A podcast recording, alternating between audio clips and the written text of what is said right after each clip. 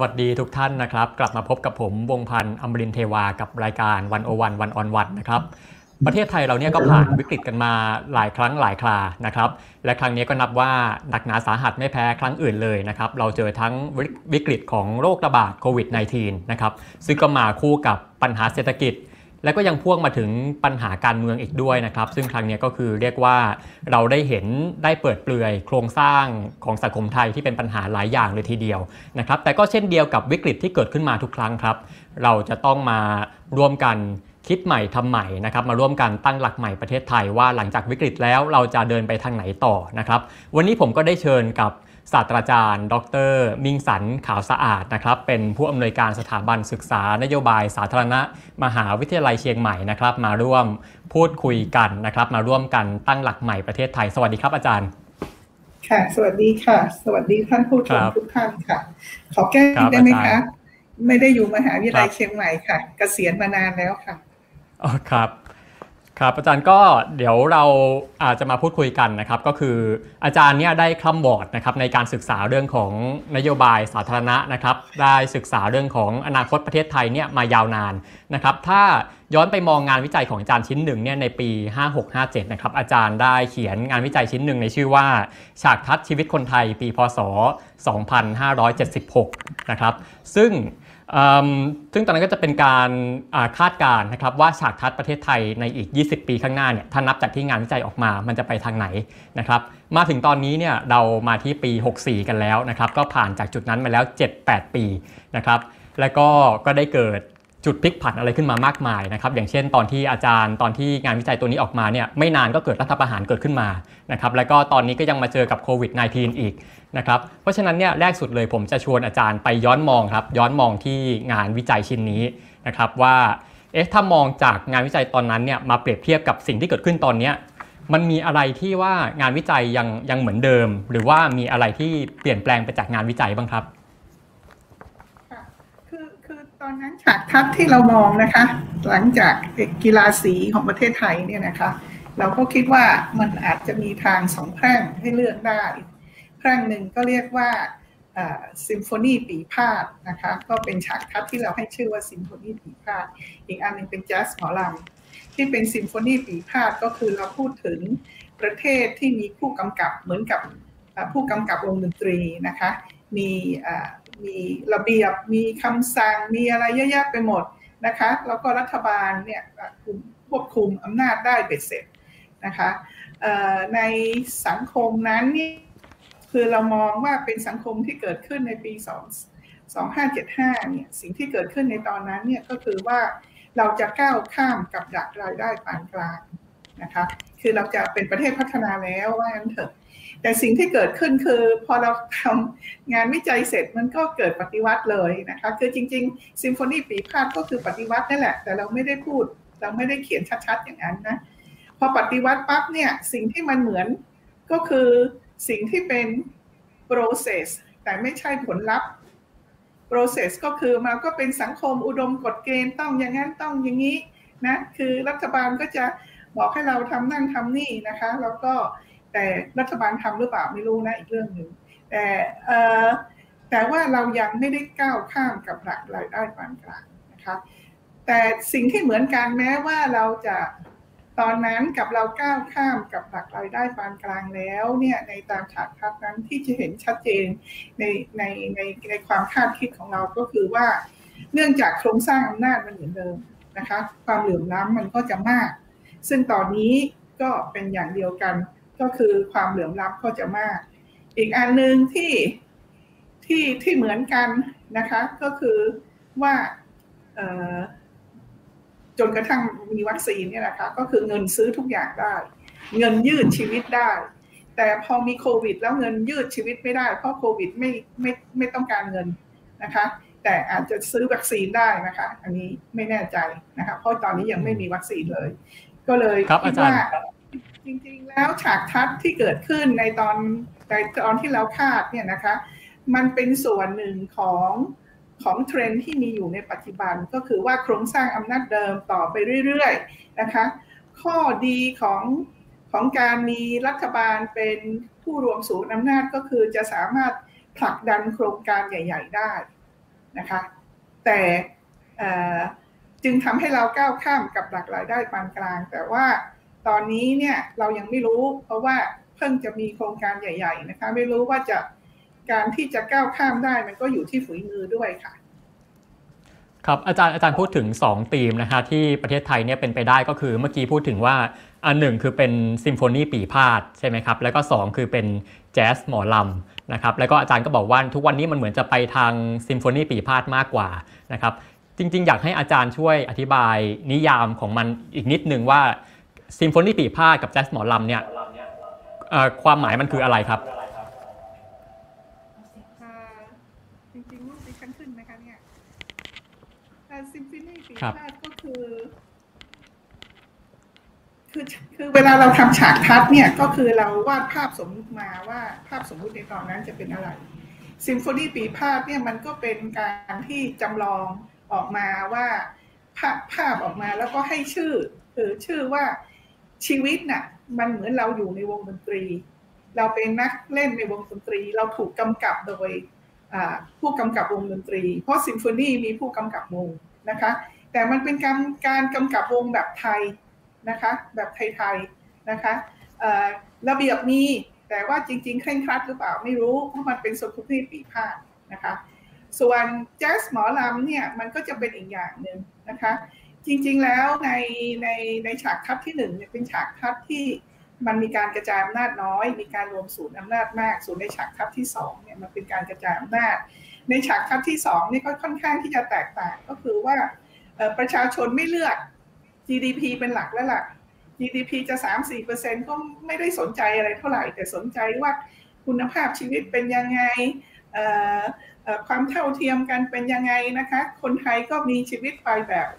แบบอิสระเสรีนะคะเสรีมากกว่าในฉากทัพที่หนึ่งเพราะฉะนั้นในสองฉากทัพเนี่ยก็เป็นทาง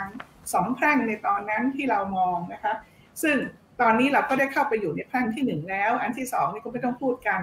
นะคะมันก็ต้องไปยืนบนซางสองแพร่งใหม่แล้วถึงจะพูดได้ว่ามันจะมีแพร่งที่สองไหมครับ ครับก็คือซัสรุปอีกทีหนึ่งก็คือซิมโฟนีปีพาดเนี่ยก็คือเป็นเป็นวงดนตรีที่มีการกำกับจังหวะนะครับก็เหมือนกับว่าเรามีรัฐที่เป็นลักษณะรวมศูนย์ใช่ไหมฮะแล้วก็ถ้าเป็นอีกแบบหนึ่งคือแจ๊สหมอลำเนี่ยคือเป็นแนวดนตรีที่ค่อนข้างอิสระนะครับซึ่งก็จะสื่อถึงเรื่องของรัฐที่มีการกระจายอำนาจเยอะนะครับซึ่งอาจารย์ก็มองว่าเนี่ยรัฐรวมศูนย์กับรัฐกระจายอำนาจเนี่ยมันมันส่งผลแตกต่างกันนะครับ แล้วก็อาจารย์เดี๋ยวแต่เดี๋ยวเรื่องรัฐเนี่ยเดี๋ยวต้องมาพูดกันอีกทีหนึ่งนะครับแล้วก็ยังมีเรื่องเศรษฐกิจด้วยที่อาจารย์อาจารย์ได้เมนชั่นไว้ในงานวิจัยชุดนั้นเนี่ยอาจารย์พูดไว้ว่าเศรษฐกิจไทยในปีช่วงปี 5657เนี่ยเรียกว่าชดช่วงแต่ไม่ชัชวานนะครับเพราะว่าโอเคคือเราเราโตขึ้น โตขึ้นก็จริงนะครับ เราก้าวข้ามจากการเป็นประเทศรายได้ปานกลางต่ำมาสู่ปานกลางสูง แต่ว่าความสำเร็จมันก็น้อยลงนะครับ ซึ่งอาจารย์ก็ได้พูดถึงความเปราะบางหลายอย่าง อย่างเช่นว่าเรามีกับดักรายได้ปานกลางนะครับ เราขาดการพัฒนาผลิตภาพแรงงาน เราขาดการพัฒนาอุตสาหกรรมให้เท่าทันโลกนะครับอันนี้เป็นความเปราะบางที่อาจารย์ได้พูดถึงในงานในงานวิจัยตอนนั้นนะครับ แต่ว่าในตอนนี้เรามีจุดพลิกผันอีกจุดหนึ่งของเศรษฐกิจไทยนะครับก็คือเรื่องของโควิด -19 นะครับก็เลยอยากจะถามอาจารย์ครับว่าแล้วความไอโควิด -19 เนี่ยมันทำให้อาจารย์ได้เห็นความเปราะบางทางเศรษฐกิจไทยอะไรบ้างที่มันเพิ่มเติมมาจากงานวิจัยในตอนนั้นครับในในภาพใหญ่ ๆ ครับค่ะคือจริงๆแล้วเนี่ยก่อนจะโควิดมานี่เนี่ยมันก็มีปัญหาแล้วนะคะคือหลังจากนั้นมันมันผ่านมาประมาณ 6 ปีแล้ว เราก็เออเราก็เลยจะเขียนเล่มใหม่ฉากทักใหม่ครับคราวนี้มันต้องบอกว่าไม่ใช่โชดช่วงชัชวานแล้วมันเป็นฝันฝันไกลทำยังไงให้ถึงอย่างนั้นอะไรประมาณนั้นเนี่ยนะคะ ก็คือ หลังจากคือปัญหาของประเทศไทยนี่ก็คือว่าเราวางยุทธศาสตร์ไว้ที่อุตสาหกรรมเป็นหลัก นะคะ เราคิดว่าเรามีแก๊สธรรมชาติ ซึ่งมันก็โอเคนะเพราะเรามีแก๊สธรรมชาตินี่เราก็จะเอาตัวนั้นเป็นอุตสาหกรรมหลัก แล้วเราก็หวังว่าอุตสาหกรรมเนี่ยมันจะขับเคลื่อนเราไปข้างหน้าอย่างรวดเร็ว ที่ไม่ชดไม่ที่ไม่ชัดชวานก็เพราะว่าเรากลับโตไม่ได้เร็วอย่างที่เราคิด ในทศวรรษที่ผ่านมานี่เราเป็นประเทศที่โตช้าเกือบที่สุดในอาเซียนนะคะ แล้วก็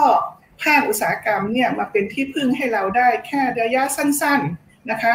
เคยมีสัดส่วนสูงไปถึง 39%ของ GDP เสร็จแล้วก็ลดลงมา ตอนนี้ก็ลดลงมาไม่ถึงละสัก 36-37 นะคะ แล้วก็สิ่งที่เกิดขึ้นก็คือว่าในท่องเที่ยวซึ่งมาจากไหนก็ไม่รู้แซงข้างๆขึ้นไป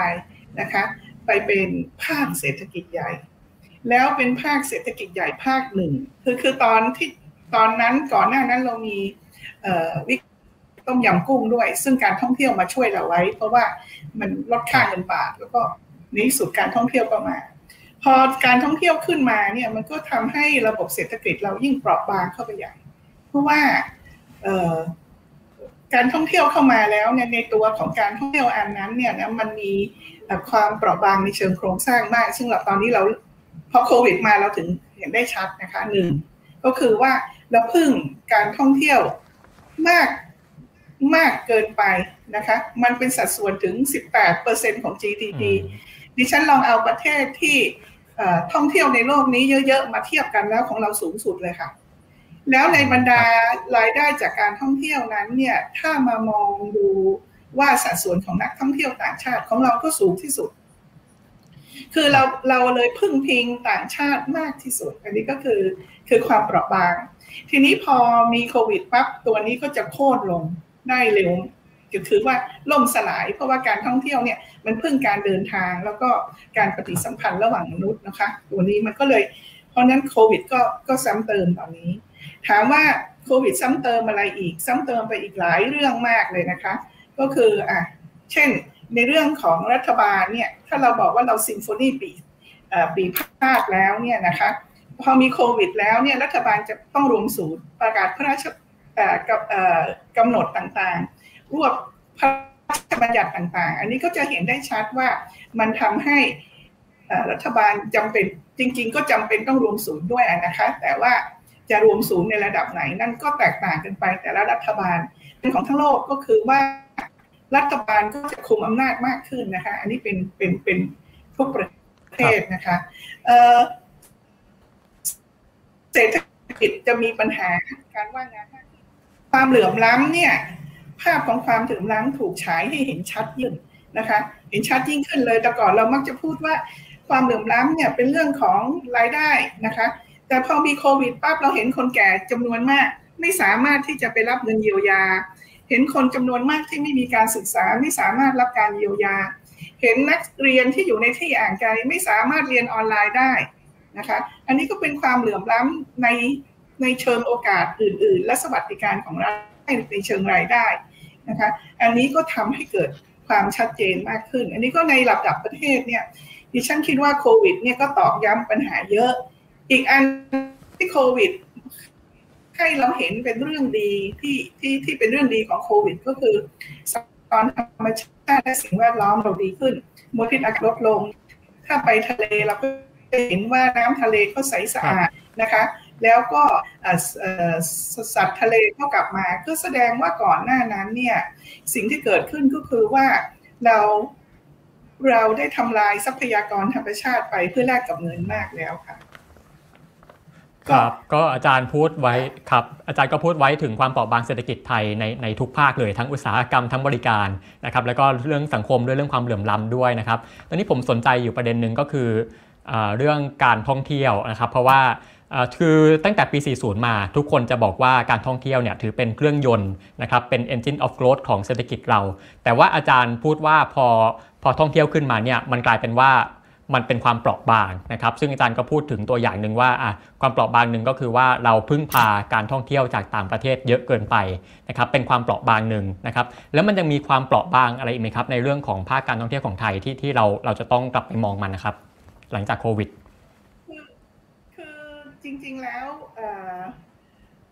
เดี๋ยวดิฉันลืมพูดไปไอ้ความเปราะบางอันหนึ่งของภาคอุตสาหกรรมที่โควิดตอบย้ำให้เห็นเนี่ยก็คือการอาศัยแรงงานต่างชาตินะคะ ซึ่งพอเป็นโควิดมาปั๊บเห็นเลยเนี่ยลงในในโรงงานทั้งทั้งหลายเนี่ยคนไทยน้อยลง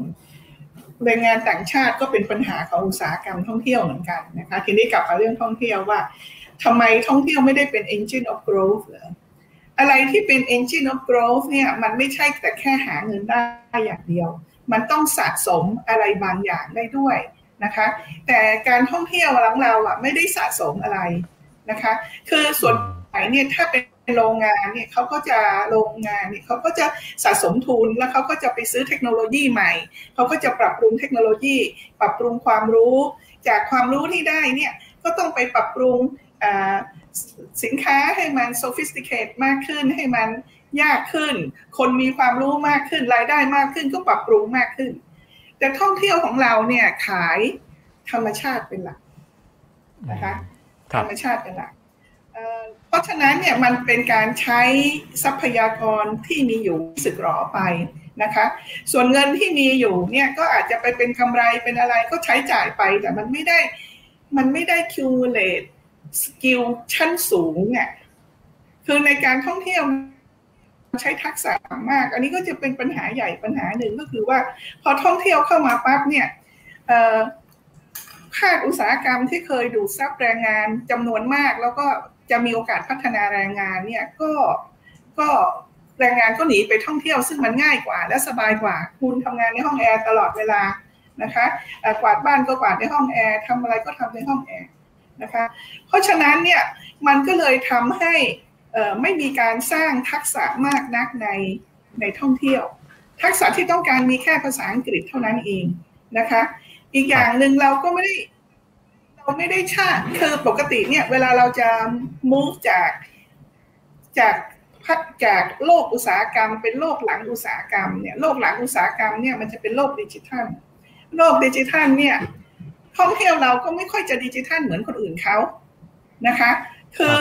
คนที่มาเที่ยวประเทศไทยจำนวนมากเนี่ยเป็นคนจีน เขาไม่ได้ใช้ดิจิทัลแพลตฟอร์มของเราเลย เขาใช้ของเขาที่เมืองนอกที่เมืองจีน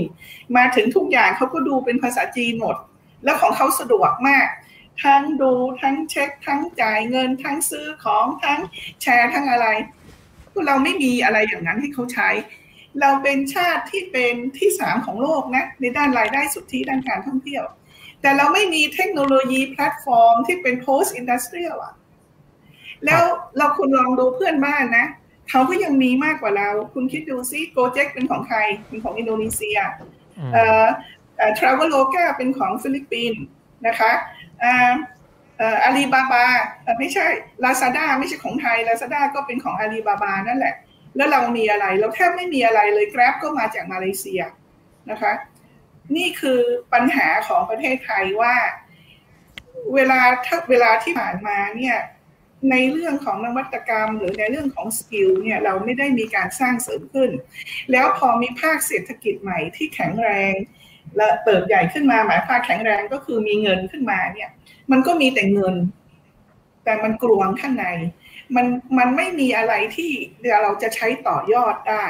นะคะ เพราะฉะนั้นไปในอนาคตเนี่ยเราก็จะเป็นอย่างนี้ไปเรื่อยๆ ทุกรายทุกครั้งเราอยากขายอะไร เราต้องไปฝาก booking.com เราต้องไปฝากเอ่อ Airbnb เราต้องไปฝากเอ่อพวกเอ่อเอ่อ e-commerce ที่เป็นของต่างชาติเพราะฉะนั้นเนี่ยมันจึงไม่สามารถเป็น engine of growth ได้ นอกจากนั้นเนี่ยยัง ยังมีคนงานต่างชาติอยู่ด้วยในในในในท่องเที่ยวค่อนข้างเยอะ แต่เราจะไม่เห็นเขาเขาจะอยู่ใน back office ซึ่งเป็นไร้ทักษะ ส่วน front เนี่ย ถ้าอยู่ใน front เนี่ยอยู่ต้อนรับเนี่ยก็จะเป็นฟิลิปปินส์เป็นเป็นอินเดีย ซึ่งถ้าคุณไปดูข้อมูลสถิติของแรงงานข้ามชาติระยะหลังนี่จะเห็นฟิลิปปินส์เข้ามามากทีเดียวนะคะเพราะว่าจะต้องเอามารับคนต่างชาติ อันนี้ก็เป็นปัญหาทีนี้อีกปัญหาใหญ่อีกปัญหาก็คือว่า เนื่องจากเราไม่เคยมีนโยบายที่ชัดเจนเลยเกี่ยวกับแรงงานต่างชาติ ก็คือว่าจะเอาอยัางไง คือจะบอกว่าไม่มีก็ไม่ได้ แต่ว่าว่ามีแต่ว่าเป็นมีแบบมีแบบถูกกฎหมายสองล้าน ไม่ถูกกฎหมายหนึ่งล้านอะ ครับ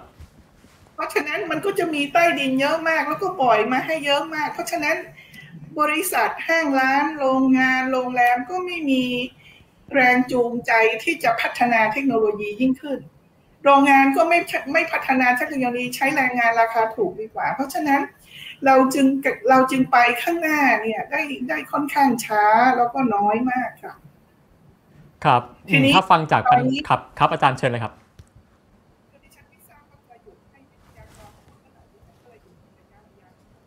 ตอนนี้รัฐบาลก็ฝากความหวังไว้ที่ที่นวัตกรรมเนาะเราจะไปเป็น post industrial แล้วเราจะไปเข้าดิจิทัล เราจะไปเข้าพวก S curve ใหม่ แต่ทั้งหมดนี้เนี่ย รัฐบาลคิดว่าเราจะรองานวิจัยของเรา ซึ่งดิฉันคิดว่าไม่ทันนะคะ ครับ รับรองว่าไม่ทันแน่นะคะถ้ามัวแต่รอนั้นอยู่อีก 20 ปี มันก็ยังไม่ก้าวข้ามกับดักรายได้ปานกลางอ่าครับเพราะฉะนั้นถ้าอาจารย์บอกว่ารอไม่ได้เนี่ย ให้อาจารย์แนะนำผ่านรายการนี้เลยครับว่า แล้วการท่องเที่ยวเนี่ยที่อาจารย์พูดถึงปัญหาอะไรมาทั้งหมดเนี่ยว่ามันเป็นความเปราะบางของการท่องเที่ยวเรานะครับ แล้วการท่องเที่ยวเนี่ยเราควรจะเดินไปทางไหนนะครับเราควรจะพัฒนาต่อไปยังไง เพื่อที่จะให้การท่องเที่ยวเนี่ยสามารถเป็น engine of growth ของไทยต่อไปได้ครับ การท่องเที่ยวก็ต้องเป็น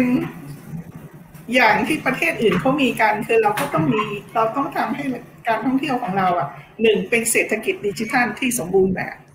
ตอนนี้เราไม่มี ตอนนี้ที่เรามียอดเยี่ยมที่สุดเนี่ยถ้าไม่มีโควิดไม่มีนะก็คือเป๋าตังเราต้องทำให้เป๋าตังนั้นต่อยอดได้นะรัฐบาลควรจะยกเป๋าตังคือไม่ได้ยกหรอกก็คือ เอาคนที่ทำเป๋าตังเนี่ยให้เขาอะไปร่วมกับขอการค้ากับ ฝ่ายท่องเที่ยวอะไรให้ต่อไปเป็นอีคอมเมิร์ซได้นะคะ ไม่ใช่รับเงินของรัฐบาลตอนนี้เป็นแค่ e-wallet ต้องทำให้มันเป็น ecosystem สำหรับท่องเที่ยว ecosystem สำหรับการขายสินค้า อันนี้ก็เรื่องที่หนึ่งนะคะเรื่องที่สองก็คือว่าเราต้องเราต้องปรับละเพราะว่าเรารู้ว่านักท่องเที่ยวมาเยอะๆแล้วเรารับไม่ค่อยไหวอะเราต้องเราต้องไปสู่การหาเงินต่อหัวให้มากขึ้น แทนที่จะหา จำนวนนักท่องเที่ยวเยอะๆนะคะ อันนี้นะคะ อันที่สามก็คือว่าเราเราต้อง go green นะคะ เราต้อง go green นะคะ เทรนด์ของโลกเนี่ยนะคือเราต้องรู้ว่านักหลังจากโควิดเนี่ยสิ่งที่นักท่องเที่ยวจะเกิดขึ้นก็คือหนึ่งเขาจะโหยหาธรรมชาติแล้วก็ถูกขังอยู่ในบ้านกัน ทุกคนก็ทุกประเทศก็ถูกล็อกดาวน์กันเนาะเขาก็จะโหยหาธรรมชาติ เขาเริ่มอยากที่จะท่องเที่ยวในที่ที่มันธรรมชาติสวยงาม เขาเริ่มมีความสนใจสุขภาพ เขาเริ่มมีความคิดว่า เออ ชีวิตเรานี้มันสั้นนักแล้วก็ไม่แน่นอนนะเพราะฉะนั้นเขาก็เริ่มสนใจในสิ่งที่เรื่องสิ่งแวดล้อมเรื่องอะไรมากขึ้น เราก็ต้องทำตัวให้ไปตามเทรนด์นั้น ตรงนี้ก็เป็นตัวหนึ่งที่เราเราก็จะต้องทำนะคะ เพราะฉะนั้นในการท่องเที่ยวเนี่ยเราก็ต้องทำให้หนึ่งเราดิจิทัลแล้วเราก็โกลกรีนนะคะ เสร็จแล้ว เราจะต้องพยายามดึงใช้ท่องเที่ยวเนี่ย ดึงเศรษฐกิจฐานรากขึ้นมานะคะคไม่ใช่สนใจแต่ท่องเที่ยว แล้วก็รัฐบาลก็ไปส่งเสริมแต่ชุมชนท่องเที่ยว แต่ชุมชนอื่น ๆ ที่สามที่ชุมชนท่องเที่ยวและการท่องเที่ยวสามารถจะดึงขึ้นมาได้เนี่ยมีเยอะมาก คุณลองดูที่พิษณุโลกวัดใหญ่ วัดใหญ่ที่พิษณุโลก คนไปซื้ออะไรคะโมจิกล้วยตากกล้วยตากที่นั่นเนี่ยในสุดส่งออกได้ด้วย นะมันเป็นพันล้านนะ เราต้องทำให้การท่องเที่ยวของเราเนี่ยเป็นอย่างนั้น คือดึงเศรษฐกิจฐานรากถัดไปเราต้องทำการท่องเที่ยวของเราอะ ที่เสนอขายสินค้าเขาเรียกว่า one time product ก็คือว่าซื้อมาเข้ามาเมืองไทยเที่ยวแล้วก็กลับ อย่างมากก็ถ้าเป็นแฟนประเทศไทยก็ปีหนึ่งมาสองครั้ง ปีหนึ่งมาสามครั้ง แต่เราต้องทำให้เขาเป็นแฟนเราตลอดกาลเลย แล้วการที่เขาเป็นแฟน ประเทศไทยตลอดกาลนี่ก็คือเขาจะต้องติดต่อเราได้ทางอินเทอร์เน็ตตลอดเวลา เนี่ยอย่างที่เราคุยกันเนี่ยประเดี๋ยวเดียวเนี่ยสัญญาณก็ไม่ดีแล้วอย่างนี้มันขายของตลอดกาลไม่ได้นะคะ ก็คือว่าสมมุติว่าเรามีปางช้างนะเราไม่ใช่ว่าในชาตินี้คนจะมากี่ขี่ช้างกี่ครั้ง แต่เวลาเข้ามาเที่ยวมาเราต้องเอาช้างน้อยของเราให้เขาดูว่านี่เนี่ย เรามีช้างเกิดใหม่นะตั้งชื่อหน่อยสิตั้งชื่อแล้วคุณกลับไปนะ เวลาที่เกิดโควิดช้างตัวนี้นะเจ้าเจ้าพลายน้อยเนี่ยมันไม่มีข้าวกินแล้วนะ มันไม่มีอะไรกินนะเขาก็ส่งเงินมา ซื้อของให้ช้าง ซื้อบางช้างก็มีอึช้างเอาอึช้างมาทำกระดาษทำสินค้าอะไร คือในที่สุดแล้วเนี่ย พอนักท่องเที่ยวมาเที่ยวเมืองไทยเนี่ยเขาจะเกิดความสัมพันธ์ที่เป็นระยะยาวกับเรา คือ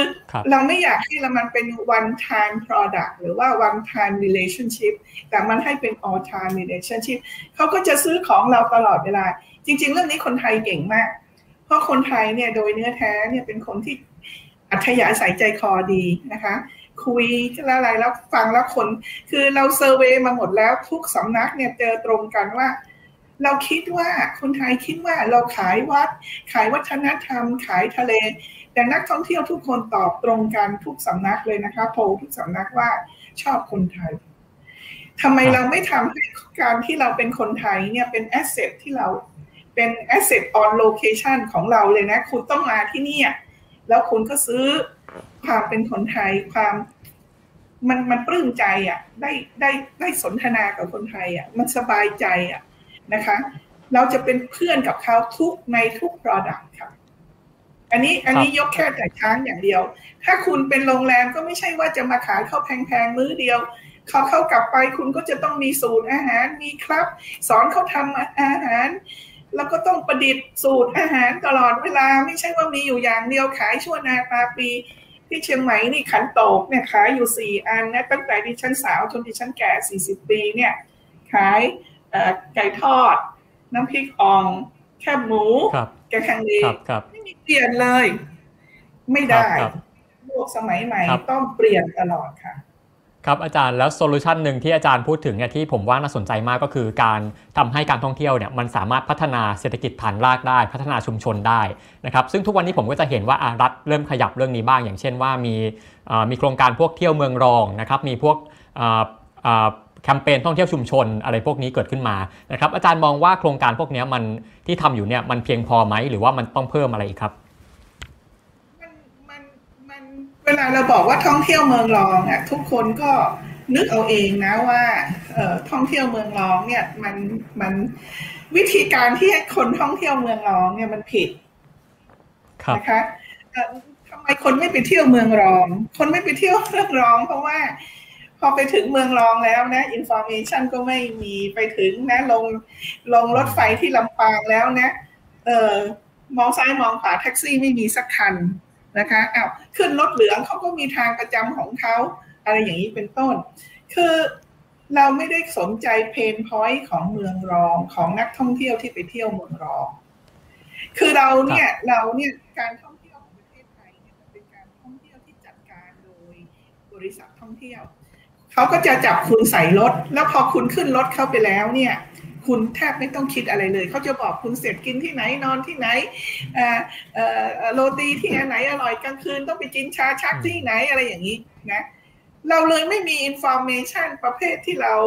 เราเอาได้ เดี๋ยวนี้ดีขึ้นนะ ตั้งแต่มีพันทิปแล้วคนไปโพสต์เสร็จคนก็ไปนั่งอ่านนะคะแต่ก่อนนี้ไม่มีนะคะแต่หลายที่เนี่ย เมืองรองก็ไม่มีนะคะ ไม่มี เออครับ คือลูกคุณอืมครับ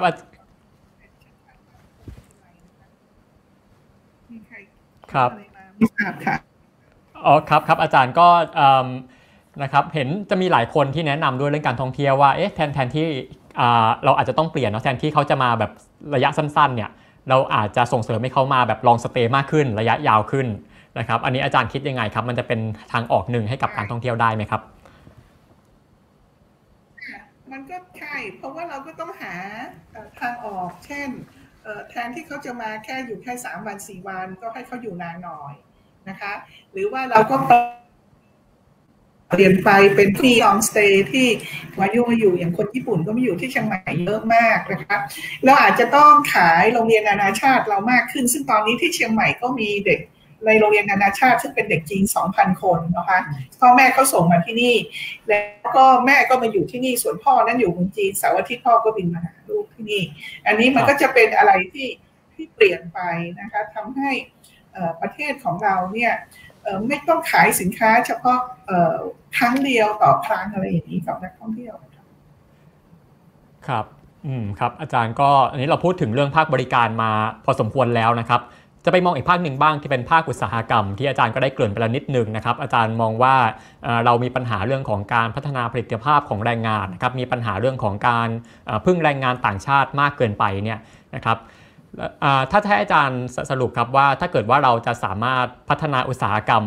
หลังจากนี้ต่อไปเนี่ยครับให้อุตสาหกรรมเนี่ยยังคงเป็นเครื่องยนต์แห่งการเติบโตได้เนี่ยอุตสาหกรรมของไทยมันควรจะไปทางไหนครับ อุตสาหกรรมของเราเนี่ยจริงๆเนี่ยก็ไปครับจะว่าไม่ถูกนะคะเพราะว่ามีงานวิจัยที่บอกว่าอุตสาหแต่ว่ามันเป็นการศึกษาทางการค้าประเทศมาดูดูสิคะอันนี้เป็นของสถาบันตัวเอง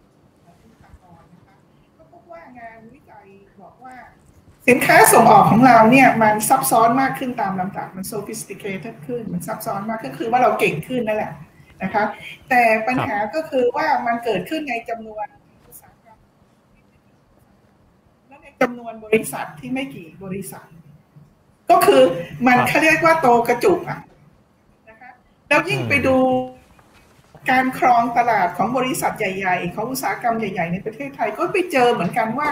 มันเป็นมันมีความเหลื่อมล้ำมันคือมีบริษัทใหญ่ๆครองตลาด 80%อยู่เยอะมาก ยกตัวอย่างง่ายนิดเดียวก็พวกสื่อสาร เนี่ยนะคะอะไรอย่างนี้เป็นต้น เพราะฉะนั้นมันก็เลยกลายเป็นว่าภาคอุตสาหกรรมของเราอะเติบโตโดยมันไม่มี spill over effect ไปยังกระจายออกไปข้างนอก ไม่ใช่ว่าไม่มีคนเก่ง มีคนเก่งแต่มีน้อย แล้วก็เป็นบริษัทที่ที่ที่อยู่ในระดับสูงนะ แล้วที่น่าเสียดายที่สุดก็คือในกลุ่มนี้มีบางบริษัทที่เป็นพวกอิเล็กทรอนิกส์ที่ ที่สินค้าเขา sophisticated ขึ้น เพราะว่าเขาไปสั่งนำเข้าสินค้าที่เป็นคอมโพเนนต์ที่มัน sophisticated ขึ้นขึ้น ก็คือเขาไม่ได้เก่งขึ้นด้วยตัวเขาเอง เขาเป็นเทพอุ้มสม ก็มีคนส่งของมาให้เขาครับก็เป็นแบบนั้นไป ก็เลยคือว่าภาคอุตสาหกรรมของเราเนี่ยเลยกลายเป็นภาคที่เราคิดว่าจะเป็นที่พึ่งจะโชดช่วงชัชวานมันก็เลยโชดช่วงแต่มันยังไม่ชัชวานนะคะ แล้วก็มี ให้เราพึ่งในระยะที่ค่อนข้างสั้นนะคะถาครับมอาว่าจารย์เดี๋ยวก่อนไปภาคอุตสาหครับครับภาคอุตสาหกรรมเราควรจะไปอย่างไร นี่ดิฉันแนะนำให้ไปถามท่านประธานสภาอุตสาหกรรมครับน่าจะดีกว่าดิฉันไม่งั้นครับครับเอ่อครับอาจารย์เดี๋ยวเวลาเราอาจจะรบกวนอาจารย์อ่าถือไมค์ใกล้ปากหน่อยนะครับ เพราะว่าบางทีเสียงจะหายเป็นช่วงๆครับได้ยินไหม ครับอาจารย์ได้ยินไหมครับ ดิฉันได้ยินคุณดีค่ะ แต่ว่าคุณได้ยินดิฉันไหมครับ เหมือนเสียงเสียงจะเบาไปนิดนึงนะครับอ่าอาจารย์ลองลองพูดอีกอ๋อได้ยินไหมคะครับได้ยินแล้วครับไม่ต้องอาจารย์โอเค เดี๋ยวเราไม่เราไม่ต่อกันเลยครับแล้วต่อกันเลยนะครับก็อ่าในในการอ่าเมื่อกี้อ่าในการพัฒนาทั้งเรื่องของภาคบริการทั้งเรื่องของภาคอุตสาหกรรมเนี่ยอะ เมื่อกี้อาจารย์ก็จะได้พูดถึงธีมหนึ่งที่สำคัญเลยก็คือธีมเรื่องของดิจิ t a ลไลเซชันนะครับเราจะต้องเอาดิจิตอลเนี่ยเข้าเข้ามา apply มากขึ้นทั้งในเรื่องการท่องเที่ยวเรื่องของอุตสาหกรรมอะไรต่างๆนะครับ ซึ่งอาจารย์อาจารย์มองว่าในเรื่องของการเปลี่ยนผ่านดิจิตอลหรือ digital transformation เนี่ยมันมันควรจะมีหน้าตายังไงนะครับ แล้วก็หรือมีมีอะไรที่ต้องที่จะต้องคิดในในเรื่องของการนำดิจิตอลมาประยุกต์บ้างครับ ดิฉันคิดว่าอะครับถ้าถ้าดูจากในในอุตสาหกรรมของดิฉันเนี่ยนะคะ ที่ที่ดิฉันสนใจวิจัยเนี่ยนะคะแน่นอนเลยอะดิจิทัลต้องมาเนี่ยนะหนึ่งในท่องเที่ยวเนี่ย cashless ต้องไม่ใช้เงินสดครับอืมทำยังไงให้ไม่ใช้เงินสดนะคะ นอกจากจะไม่ติดโควิดจากธนบัตรแล้วยังยังยังไม่ใช้เงินสดนะคะ เพราะว่าลูกค้าใหญ่ของเราอะเป็นลูกค้าที่ที่ไม่ใช้เงินสด คนจีนเขาไม่ใช้เงินสด เราก็ต้องไปให้ได้ถึงไม่ใช้เงินสด แต่ให้เขาโอนเงินในประเทศไทย ทุกวันนี้เนี่ยบางทีเนี่ยเขาจะมี wallet สองอัน อันหนึ่งของเขาจะอยู่ที่เมืองจีนเขาก็โอนไปเมืองจีนเลยอะไรอย่างเงี้ยคือเขาก็มามากับเอ่อบริษัทจีนแล้วก็โอนเงินในเมืองจีนอะไรอย่างนี้เลยนะคะอันนี้ก็จะดิจิทัลอันที่สองที่เกี่ยวกับอันนี้ก็คือต้อง touchless อืมซึ่งมันก็ต้องใช้ครับเซ็นเซอร์ระดับต่าง ๆ เนาะเพ ราะว่าถ้าเรามาท่องเที่ยวเนี่ยเราก็ไม่ควรจะต้องเข้าห้องน้ำแล้วก็ล้างมือก็ต้องยื่นไปนะของเรายื่นไปแล้วมันน้ำมันไม่ไหลอะ่ะนะอะไรอย่างนี้ครัเป็บนต้นเพราะว่าเซ็นเซอร์เรามันเสียบ่อย คือคือทำยังไงให้ดิจิทัลไลเซชันเนี่ยมันอยู่ในกระบวนการดำรงชีวิตแล้วก็อยู่ในชีวิตของเรา ซึ่งบางคนตอนนี้ก็ก็ก็ก็ทำได้ดีนะคะ แล้วอย่างในในเอ่อในโรงแรมก็ต้องพัฒนาตรงนี้ขึ้นมานะคะ ยกตัวอย่างว่าอยากสั่งอะไรเนี่ยก็ต้องเออยากสั่งอะไรก็เนี่ยไปนะคะ ในคอมพิวเตอร์แล้วก็มันก็ไปในครัวแล้วเดี๋ยวก็จะมีใครมาส่งนะคะบางทีก็จะเป็นโรบ robot มาส่งนะคะเออก่อนมีโควิดเนี่ยนักท่องเที่ยวไม่ชอบ robot นะเออคิดว่าอยากได้คนมาส่งแต่ตอนเนี้ยนักท่องเที่ยวเริ่มเริ่มเริ่มมองหาโรบอทเราคิดว่าปลอดภัยกว่า อันนี้ก็เป็นเป็นทิศทางในเชิงของการท่องเที่ยวที่น่าจะดิจิทัลไลซ์มากขึ้น แต่ในวงการต่างๆ เนี่ยเราเราต้องเริ่มมองแล้ว อย่างเรื่องอย่างอย่างดิฉันเนี่ย เคยเป็นอาจารย์มหาวิทยาลัยดิฉันก็อยากจะมองนะว่ามหาวิทยาลัยต่อไปจะอยู่ได้ไหมถ้าคุณคิดว่าคุณเป็นมหาวิทยาลัยนะแล้วคุณต้องขายการศึกษาคุณแข่งกับฮาร์วาร์ดคุณขายได้ไหมอะเพราะเดี๋ยวนี้เขาเปิดคอร์สต่างประเทศแล้ว ถ้าอีกหน่อยมีใครคิดว่าทุกอย่างที่ professor ที่ฮาร์วาร์ดพูดมันดังออกมาเป็นภาษาไทยหมดเลยอะ แล้วเขาจะซื้อมหาวิทยาลัยเมืองไทยหรือเขาไปซื้อแคลิฟอร์เนีย ไปซื้อ MIT ไปซื้อ Carnegie Mellon เขาจะเรียนมหาวิทยาลัยเมืองไทยไหม อันนี้ก็จะเป็นอะไรที่เขาเรียกว่าจอหายใจลดต้องชอมหาวิทยาลัยไทยเลยนี่ก็เป็นเรื่องหนึ่งนะคะ แล้วอย่างตอนนี้เราสอนออนไลน์กันตลอดเวลาดิฉันถามว่าแล้วเรายังต้องมีตึกมหาศาลอยู่ไหมเพราะเราเริ่มค้นพบว่าบางอย่างสอนออนไลน์ได้ พอหลังจากโควิด เราก็ต้องมา trash out ว่าเอออะไรสอนออนไลน์ อะไรมาสอนในสถานที่เราต้องมีตึกเยอะๆไหมเราไม่ต้องมีตึกแต่เราต้องทำไมคะเราต้องลงทุนในดิจิทัลมันต้องเกือบเสมือนจริงเลยนะ เวลาเราสอนไม่ใช่ว่านั่งอ่านแล้วพูดไปเหมือนกับเเปิดแผ่นใสเหมือนโบราณเนี่ยเพียงแต่ว่าออกหน้าจอมีศาสตราจารย์ที่เมืองนอกที่รู้จักกันคนนึงเขาบอกว่า สอนออนไลน์ยากที่สุด กว่าเขาจะทำสไลด์แผนนึงก็ใช้เวลาเป็นชั่วโมงที่จะคิดว่าทำยังไงเนี่ย ให้ให้ให้สามารถถ่ายทอดได้ดีนะคะ ทั้งหมดเนี่ยในทุกเรื่องเนี่ยนะคะดิจิทัลไลเซชันเนี่ยจะเป็นเรื่องสำคัญการ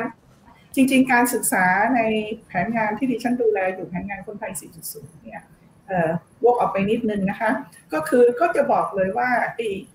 ไอ้ ในอนาคตเนี่ยนะคะ อันนี้เป็นเรื่องอนาคตใหม่ของเราเป็นเรื่องเมืองเนี่ย เมืองจะเป็นเมืองแพลตฟอร์ม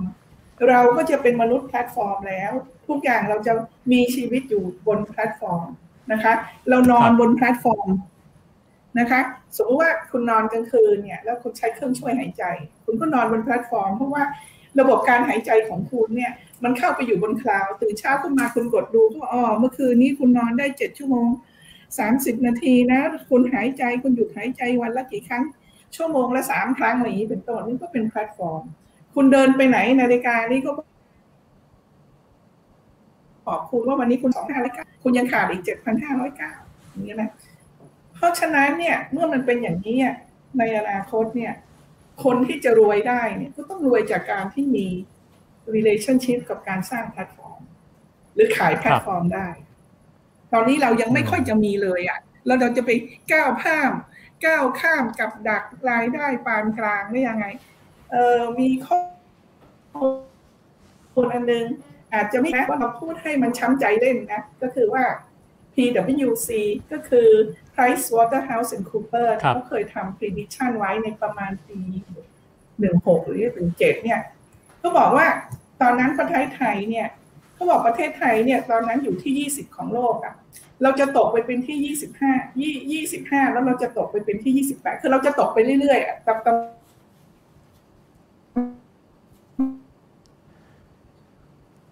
ครับไหนดิฉันจำไม่ได้แน่นอนนะ ส่วนจีนแน่นอนแซงอเมริกาอยู่แล้ว ส่วนอินเดียจะแซงขึ้นไปเป็นเบอร์สามของโลกในอีกสามสิบปีข้างหน้า แต่ตอนนี้อินเดียคงแย่หน่อยทำให้บอกช้ำมาก คือต้องถามว่าแล้วทำไมคนถึงมองว่าประเทศไทยไม่มีศักยภาพ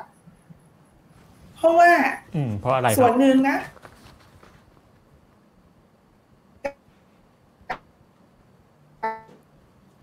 การศึกษาสัญญาณอินเทอร์เน็ตอาจารย์มีปัญหาไปดู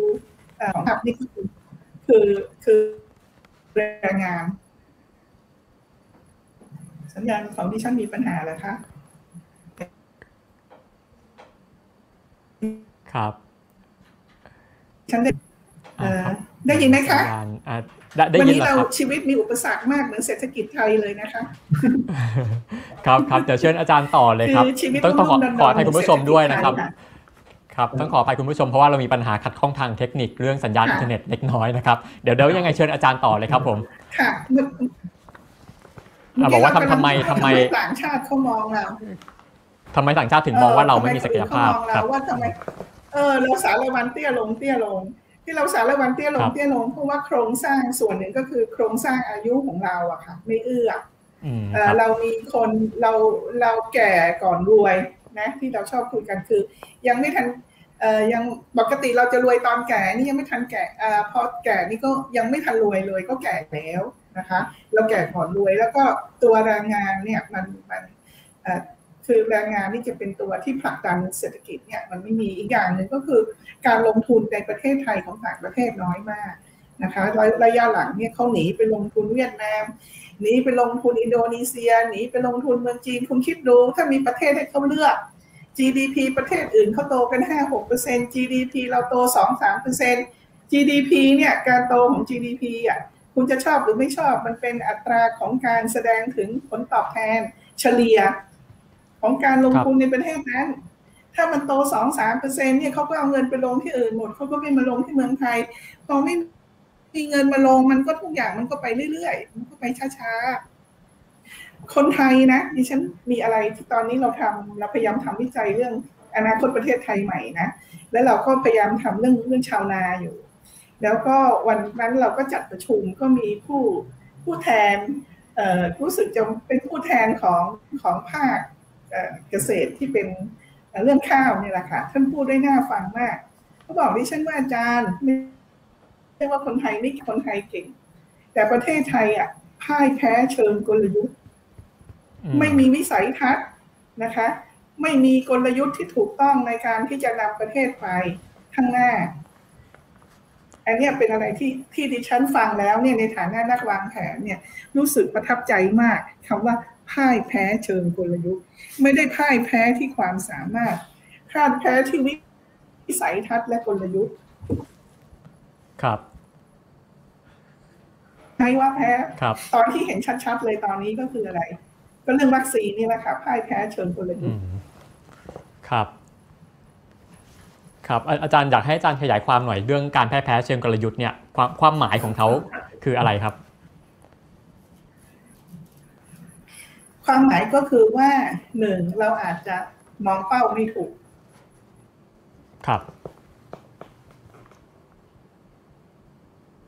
ครับ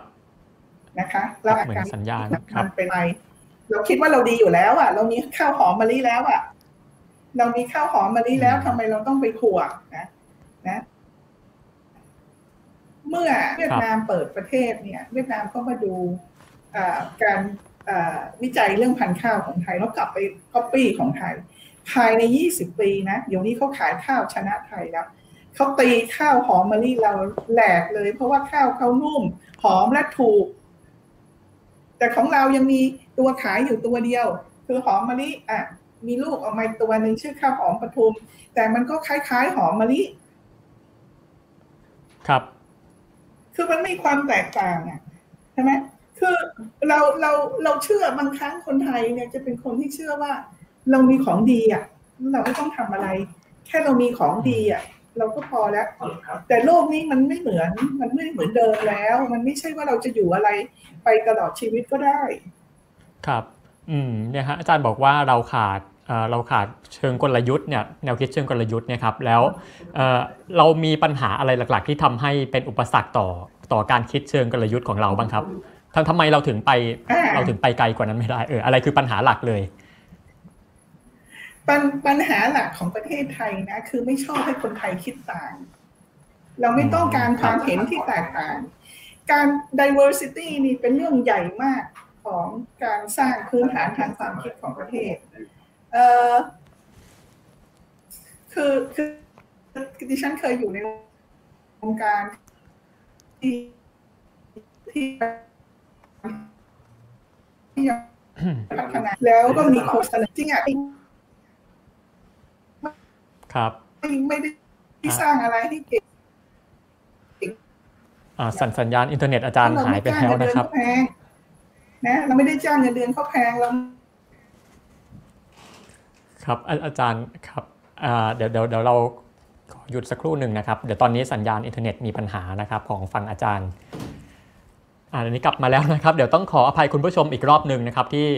วันนี้เรามีปัญหาเรื่องของสัญญาณอินเทอร์เน็ตที่ฝั่งของเชียงใหม่ที่อาจารย์พักอาศัยอยู่นะครับ ก็เดี๋ยวเราก็เลยต้องเปลี่ยนวิธีนะครับ เป็นการโฟนอินแทนนะครับ อาจจะไม่เห็นหน้าอาจารย์นะฮะอาจารย์มิ่งสันได้ยินไหมครับ ตอนนี้ ครับอาจารย์ได้ยินไหมครับ ได้ยินค่ะ ครับโอเคงั้นงั้นเดี๋ยวเรากลับมาต่อกันเลยนะครับ เมื่อกี้อาจารย์ทิ้งท้ายไว้ว่าเราเราเราขาดเรื่องของการคิดเชิงกลยุทธ์เนี่ยเพราะว่าเหตุผลหลักเหตุผลหนึ่งเลยก็คือว่าเราไม่ยอมรับความคิดที่แตกต่าง เราขาด diversity นะครับอยากให้อาจารย์ขยายต่อเลยครับว่าอ่าเป็นยังไงต่อครับผมคือคือพอเราไม่เห็นต่างแล้วเนี่ยนะเอาเอาเรื่องเมื่อกี้กำลังค้างเรื่องพูดเรื่องนวัตกรรมอยู่ว่า เอ่อถ้าเราถ้าเราไม่คิดต่างเนี่ยเราก็ไม่สามารถที่จะมีความคิดใหม่ๆทำนวัตกรรมได้นะคะ อันนี้ก็จะเป็นปัญหาใหญ่เมื่อเราไม่สามารถคิดต่าง เราก็ไม่สามารถหาโซลูชันอะไรที่มันแปลกไปจากเดิมได้นะคะแล้วการที่เราคิดอยู่อย่างเดียวเรื่องเดียวเนี่ยทำให้เรายึดมั่นถือมั่น จนกระทั่งเราไม่ฟังคนอื่นนี่มันก็จะเป็นปัญหาสังคมปัญหาการเมืองปัญหาอะไรเต็มไปหมด อุปสรรคใหญ่เนี่ยก็คือการที่ไม่ยอมให้คนคิดต่างนะคะ อย่างเวลานี้เรื่องของบ้านเมืองเนี่ย มันต้องยอมให้คนคิดต่างแล้วมันต้องฟังกัน ถ้าเราไม่ยอมให้คนคิดต่างเนี่ย มันไม่มีความก้าวหน้าอย่างแผนงานคนไทย 4.0 ที่ดิฉันดูแลอยู่เนี่ย value proposition ของเราว่าแผนงานนี้หนึ่งต้องให้คิดต่างต้องมี diversity ของไอเดียสองต้องบูรณาการ คิดต่างแล้ว เอามาดูว่าเราจะมารวมกันได้อย่างไร นะครับคิดต่างแล้วเราจะเอาความคิดต่างๆ ที่ดีเนี่ยมารวมกันได้อย่างไรตรงนี้ต้องลดหน่อย ตรงนั้นต้องเพิ่มนิดนึงเราถึงจะไปข้างหน้าได้ แต่ถ้าเราคิดอยู่อย่างเดียวถ้าประเทศไทยมีความคิดอยู่อย่างเดียวนะ เราเราไม่เจริญมาถึงอย่างนี้อะค่ะ ถ้าเราก็ต้องเป็นมนุษย์สมัยหินอยู่จนถึงทุกวันนี้ เพราะฉะนั้นตัวเนี้ย เวลาเนี้ยบางทีเนี่ยเราในโลกที่มันเปลี่ยนไปขนาดนี้มี information มากมายนี่เรายังไม่ยอมคิดต่างเนี่ย มันเป็น mindset ที่ล้าสมัยมาก ครับ อืมครับน่าสนใจนะครับก็ระหว่างนี้เดี๋ยวคุณผู้ชมถ้ามีคำถามอะไรก็สามารถส่งคำถามเข้ามาได้นะครับ และเดี๋ยวเราจะอ่านขึ้นทางทางรายการของเรานะครับเราเรามากลับมาต่อกันเลยนะครับอาจารย์บอกว่าหนึ่งในปัญหานี้ก็คือเรื่องของการขาดความคิดต่างการขาด diversity นะครับแล้วมันยังมีอีกปัจจัยหนึ่งคือถ้ามองย้อนไปที่งานวิจัยชุดฉากทัศน์ประเทศไทยปี 2576เนี่ยอาจารย์ ต้องย้อนกลับไปพูดนิดนึงว่าอาจารย์แบ่งเป็น2ฉากทัศน์ก็คือเป็นซิมโฟนีปีพาหัดกับเป็นแจ๊สหมอลำนะฮะซึ่งความต่างของมันเนี่ยคือรูปแบบของรัฐนะครับซิมโฟนีปีพาดเนี่ยคือการเป็นรัฐรวมศูนย์นะครับแต่ว่าแจ๊สหมอลำเนี่ยคือการเป็นรัฐกระจายอำนาจ ซึ่งพอรูปแบบรัฐต่างกันเนี่ยมันกลายเป็นว่ามันส่งผลต่อทิศทางการพัฒนาที่มันต่างกันแบบสุดขั้วเลยนะครับอย่างนี้อย่างนี้มันแปลว่ารูปแบบของรัฐเองเนี่ย มันมันก็มีความสำคัญมันถือว่าเป็นปัจจัยหนึ่งไหมครับ ที่ทำให้การพัฒนาของเราเนี่ยมันอาจจะยังไปไม่สุดนะครับ ใช่ เพราะว่าอย่างอย่างเรื่องการกระจายอำนาจเนี่ยที่จริงเนี่ย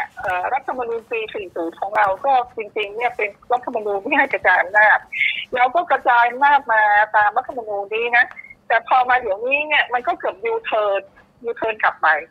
นะคะเราก็เริ่มตัดเงินเข้ามั่งตัดเงินเข้ามั่งนะคะเอ่อเอ่อ พระราชออกเขาควรจะให้เขาดูแล สิ่งที่เขาควรจะดูแลก็ไปออกกฎหมายไม่เขาดูแลเอ่อองค์กรปกครองส่วนท้องถิ่นในประเทศไทยเนี่ยดูแลพื้นที่ทุกตารางนิ้วของประเทศไทยนะคะ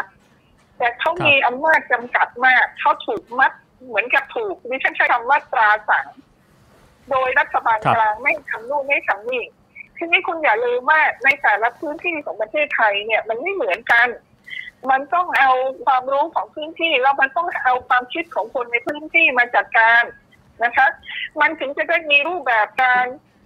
ที่มันแตกต่างไป แต่เราใช้วันไซส์ฟิตออตลอดอะคือใส่เสื้อเบอร์เดียวกันทั่วประเทศมันเป็นไปไม่ได้นะคะครับการไม่กระจายอำนาจเนี่ยมันทำลาย initiation หรืออะไรอะความริเริ่มดีๆ ที่เขามีนะคะที่องค์กรปกครองส่วนท้องถิ่นมีนะเขาอาจจะคิดอะไรบางอย่างที่รัฐบาลกลางคิดไม่ออก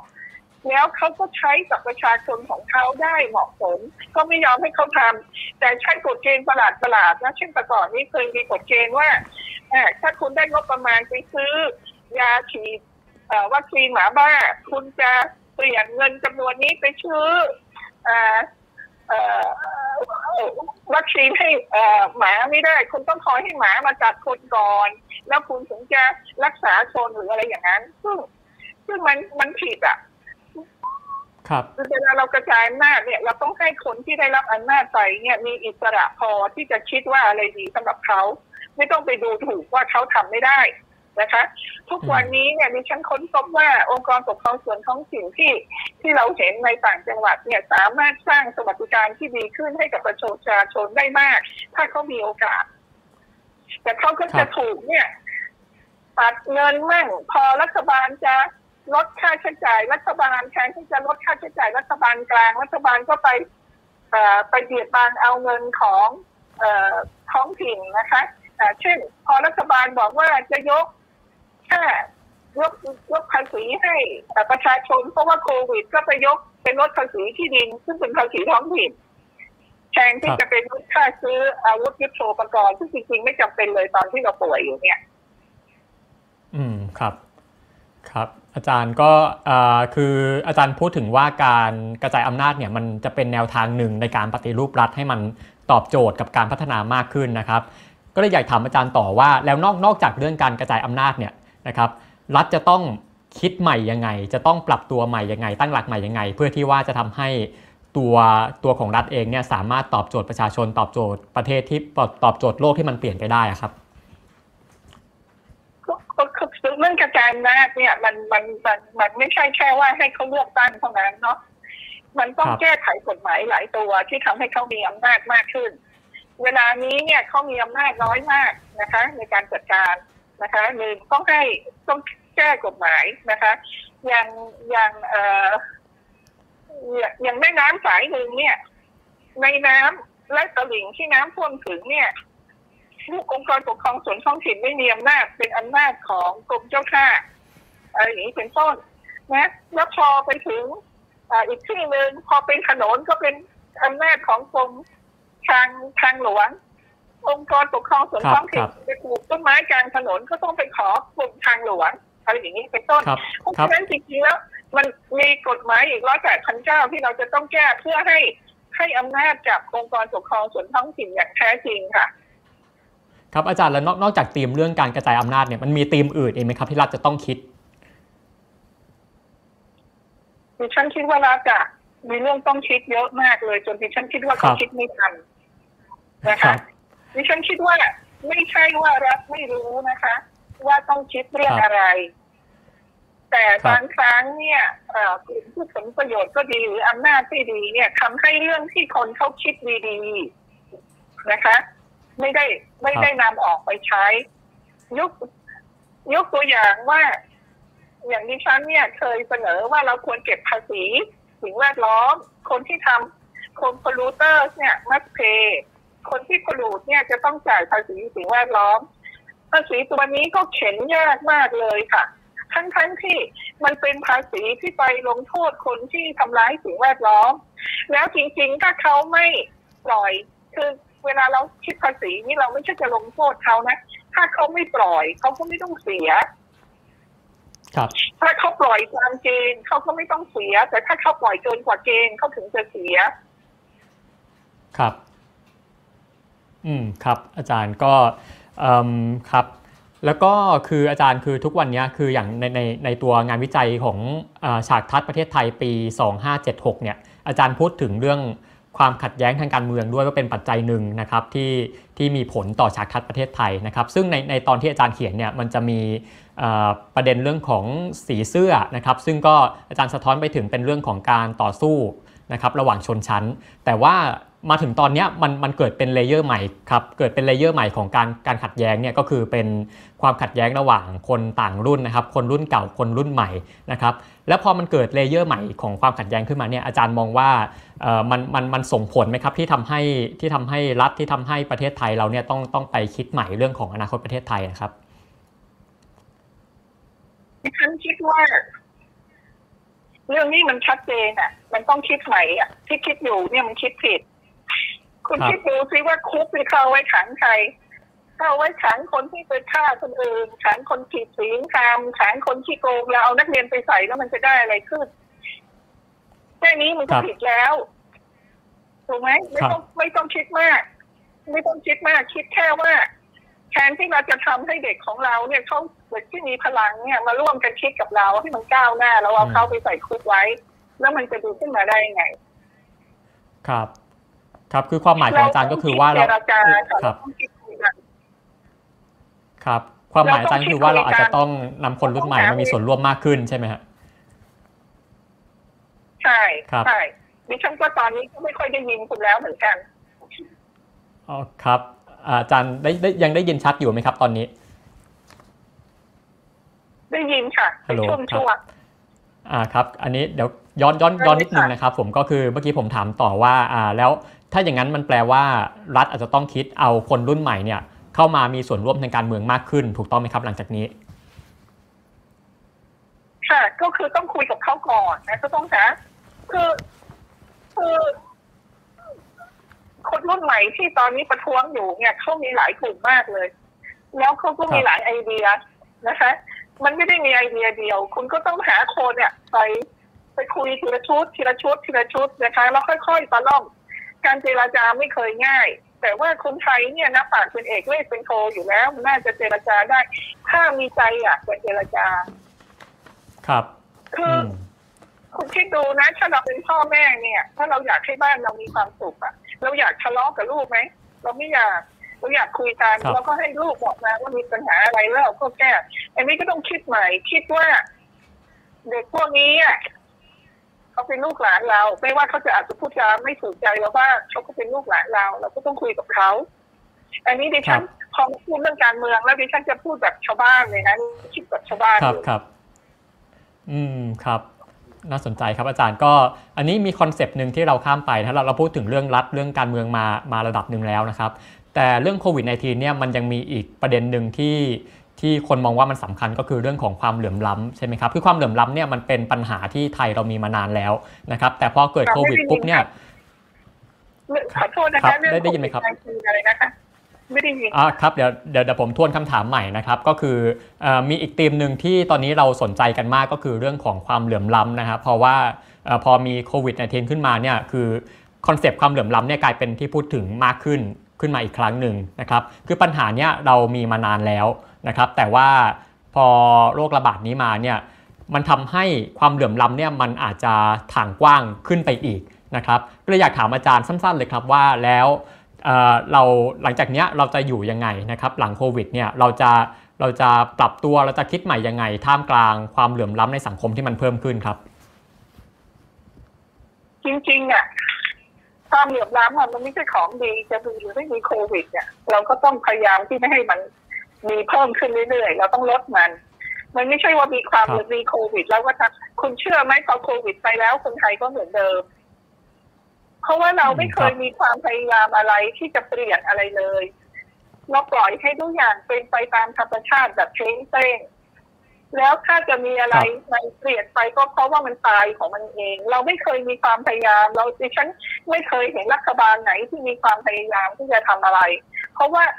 ทุกวันนี้อะ มัวแต่จะแย่งแย่งอำนาจกันก็เลยไม่มีเวลามาบริหารจัดการประเทศ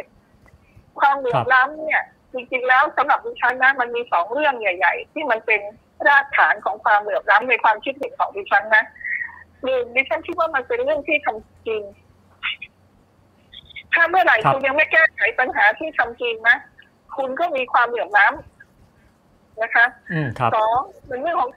การศึกษาที่มี การศึกษาที่มีคุณภาพ เดี๋ยวนี้เราดีครัแล้วบเราเอาทุกคนเราเอาฐานพีระมิดเข้ามาในระบบการศึกษาได้ค่อนข้างเยอะแล้วแต่เรายังไม่ได้มีคุณภาพ และตอนนี้นะอืมความเหลื่อมล้ำมันมากขึ้นนะเพราะว่าอะไรถ้าคุณมีตังค์นะ ตอนนี้ทุกคนเนี่ยพวกชนชั้นกลางเนี่ยก็เสือกกระสนเอาลูกส่งโรงเรียนนานาชาติ ครับทั้งที่ประเทศไทยก็ไม่ได้พูดภาษาอังกฤษจะต้องส่งลูกไปเรียนนานาชาติเขาก็บอกว่าคนรุ่นใหม่เขาบอกดิฉันว่า โรงเรียนนานาชาติสอนดีกว่า คุณภาพดีกว่า ครับ ความเหลื่อมล้ำทางการศึกษา มันก็ยิ่งยิ่งมากขึ้น เพราะฉะนั้นครับ การถ้าเรารู้ว่าอะไร เป็นเรื่องสำคัญในการที่จะแก้ไขปัญหาความเหลื่อมล้ำในการศึกษาเนี่ยมันมีงานวิจัยออกมาเยอะแยะเลยที่บอกว่า การศึกษาเนี่ยทำให้เกิดความส่งต่อความเหลื่อมล้ำข้ามรุ่น พ่อแม่จนยังไง ลูกก็จนอย่างนั้น หลานก็จะจนอย่างนั้นอีก ในสังคมที่ไม่มีความความสามารถในการเลื่อนชั้นได้เนี่ยมันเป็นสังคมที่อนาริยะอะครับ อืมครับอาจารย์ ก็อาจารย์พูดถึง 2 ประเด็นก็คือเรื่องของที่ทำกินนะครับ แล้วก็เรื่องของการศึกษานะครับ แล้วก็คราวนี้จะมีคนพูดถึงเรื่องของอาตอนนี้เรื่อง social safety net คือตาข่ายรองรับทางรองรับทางสังคมนะครับ เรื่องของสวัสดิการสังคมต่างๆ เนี่ย อาจารย์พอมันเกิดโควิดขึ้นมาเนี่ยอาจารย์มองเห็นจุดเปราะบางอะไรบ้างของ social safety net ของเรานะครับ แล้วเราควรจะต้องปรับปรุงเรื่องนี้ไปทางไหนครับคือดิฉันคิดว่า social safety net ที่สำคัญที่สุดของประเทศไทยอยู่ในชุมชนเนาะอยู่ในชุมชนครับแล้วก็อย่างอย่างตอนเนี้ยพอมีโควิดเราก็จะเห็นเลยว่าในต่างจังหวัดในชนบทเนี่ย ความสามารถในการที่จะต่อสู้กับโควิด เนี่ย ดีกว่าในเมืองมาก เพราะว่าชุมชนยังอยู่ แต่ที่เชียงใหม่เนี่ยเราก็มีชุมชนนะในชุมชนของเราเนี่ย พอมีโควิดปั๊บเนี่ยเขาลุกขึ้นมาทันทีเลยนะทำกับข้าวแจกกันไปส่งอาหารให้คนติดเตียง ความเป็นชุมชนเนี่ยเป็นเป็นเรื่องสำคัญ ทีนี้ถ้าเรามองไปในอนาคตเนี่ย เราจะถูกตัดคนไทยจะถูกตัดขาดจากชุมชนมากขึ้น เราอยู่ในคอนโดอยู่ในบล็อก ไม่สนใจ เราเลยจะกลายเป็นคนเปราะบางมากขึ้น เพราะฉะนั้นเนี่ยเราจึงจำเป็นที่จะสร้างความเป็นชุมชนใหม่ให้เกิดขึ้นนะซึ่งครับตอนเนี้ยความเป็นชุมชนของคนในเมืองเนี่ย มันอยู่บนเรียกว่า cyber community มันอยู่บนอินเทอร์เน็ตนะฮะ แต่เวลาเราเปราะบางแบบนี้อินเทอร์เน็ตอย่างเดียวช่วยไม่ได้ เรายังต้องมีความเป็นชุมชนเชิงกายภาพอยู่ฉะนั้นนโยบายจะทำอย่างไรเนี่ยจะให้เราเนี่ยมีชุมชน เพราะฉะนั้นมันต้องยินนโยบายก็คือว่ามันต้องมีพื้นที่สาธารณะมากขึ้น ให้คนมาเดินเล่นมาเจอกันมาคุยกันนะคะมาขายของกันมาซื้อกันไม่ใช่ว่าทุกคนก็เดินไปซื้อในช้อปปิ้งมอลล์หมดเราต้องสร้างพื้นที่สาธารณะให้คนสามารถที่จะ มาคุยกัน อันนี้เป็นผลงานศึกษาของคนไทย 4.0 ด้วย ครับดิฉันอยากพูดอีกนิดนึงเรื่องความเหลื่อมล้ำอะ ครับครับเรื่องที่ทำกินน่ะ คุณคิดดูนะ ถ้าเราอยู่ในเขตรักษาพันธุ์สัตว์ป่าหรืออุทยานนี่เราทำผิดเนาะเราก็ต้องย้ายลงถูกไหมบางทีบ้านเราก็ถูกเผาอีกอะ อันนี้เป็นกฎหมายนะแต่บางทีบางคนนะไปสร้างสถานบันเทิงการทองหล่อแล้วติดโควิดไปทั้งเมือง เออ ไม่เห็นเป็นไรเลย ครับ การทำมาหากินที่ผิดกฎหมายแล้วอยู่กลางใจเมืองเห็นคนโชคไม่เป็นไร การทำมาหากินพอเลี้ยงปากท้องผิดกฎหมายถูกดึงมาคุณว่ามันมันใช่ความเหลื่อมล้ำไหมมันเป็นความอายุติธรรมแล้ว อืมครับ ครับ อันนี้ไม่ได้พูดการเมืองนะพูดเรื่องความเหลื่อมล้ำครับครับอ่าก็คือมันเชื่อมโยงกันเนาะเรื่องของความเหลื่อมล้ำกับความยุติธรรมในสังคมนะครับ อาจารย์หมายถึงอย่างนั้น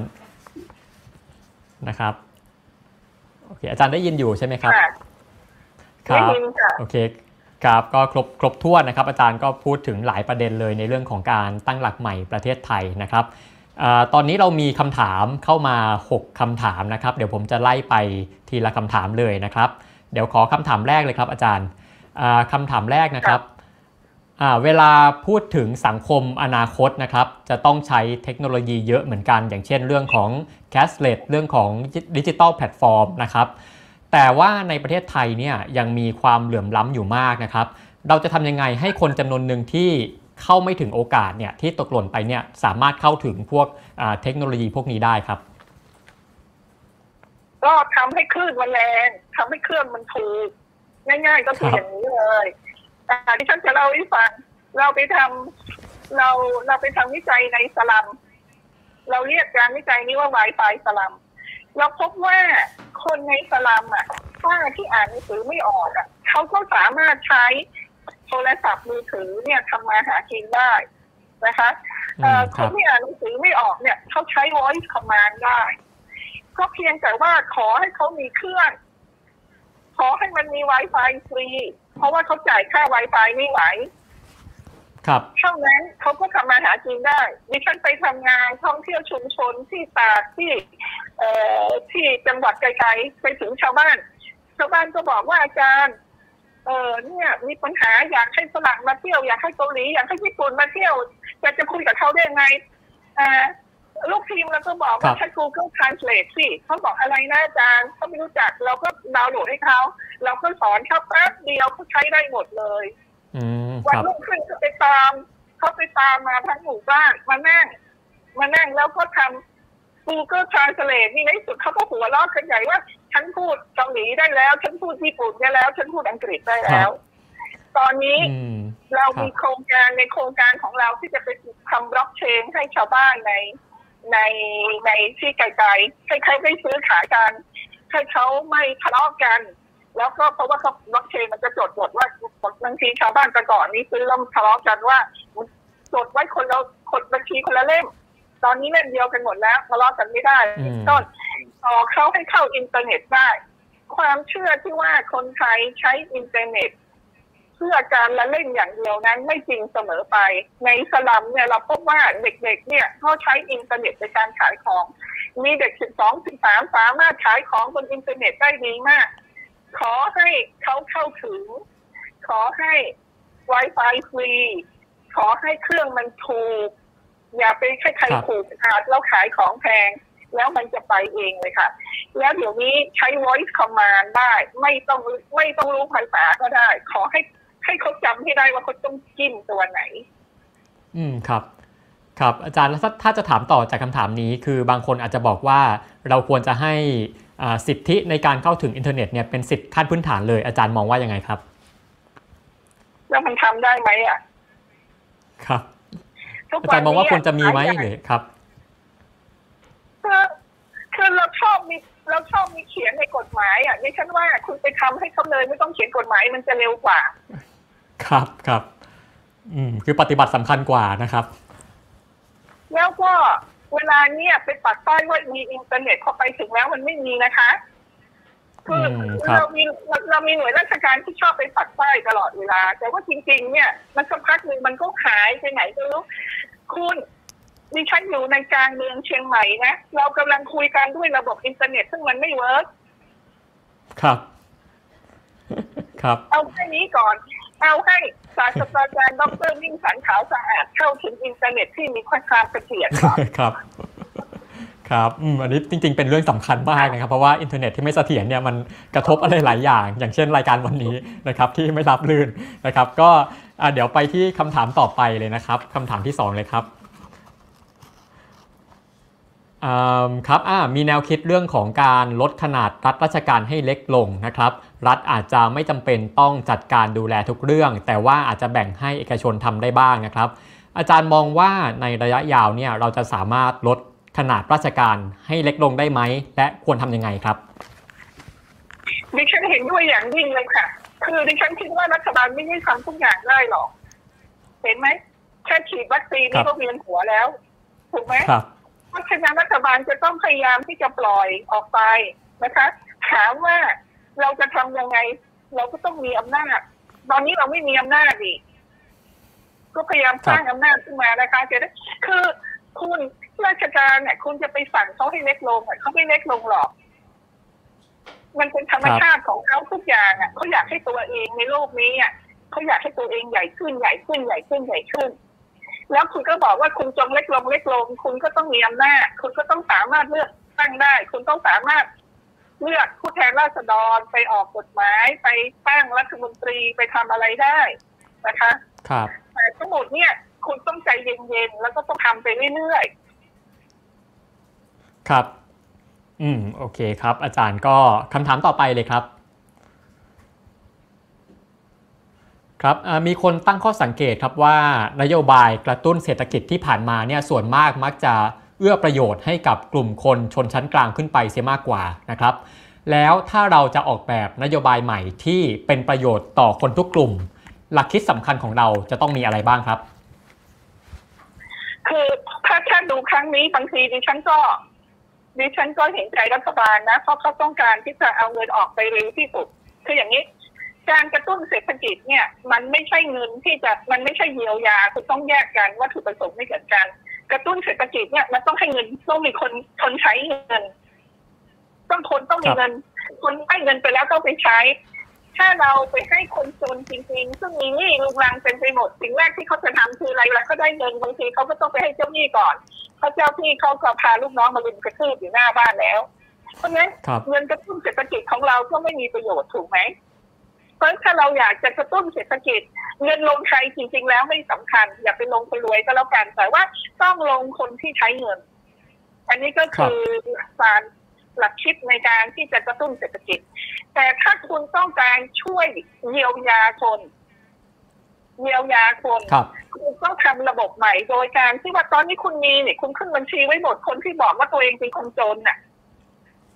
คุณก็ทำระบบครับตัวนี้สิไอ้เนี่ยไง เราไม่มีแพลตฟอร์มอะไรเลยอุตส่าห์ให้จดทุกอย่างดิฉันก็แปลกใจว่ามันยังเป็นสเปรดชีตหรือยังไง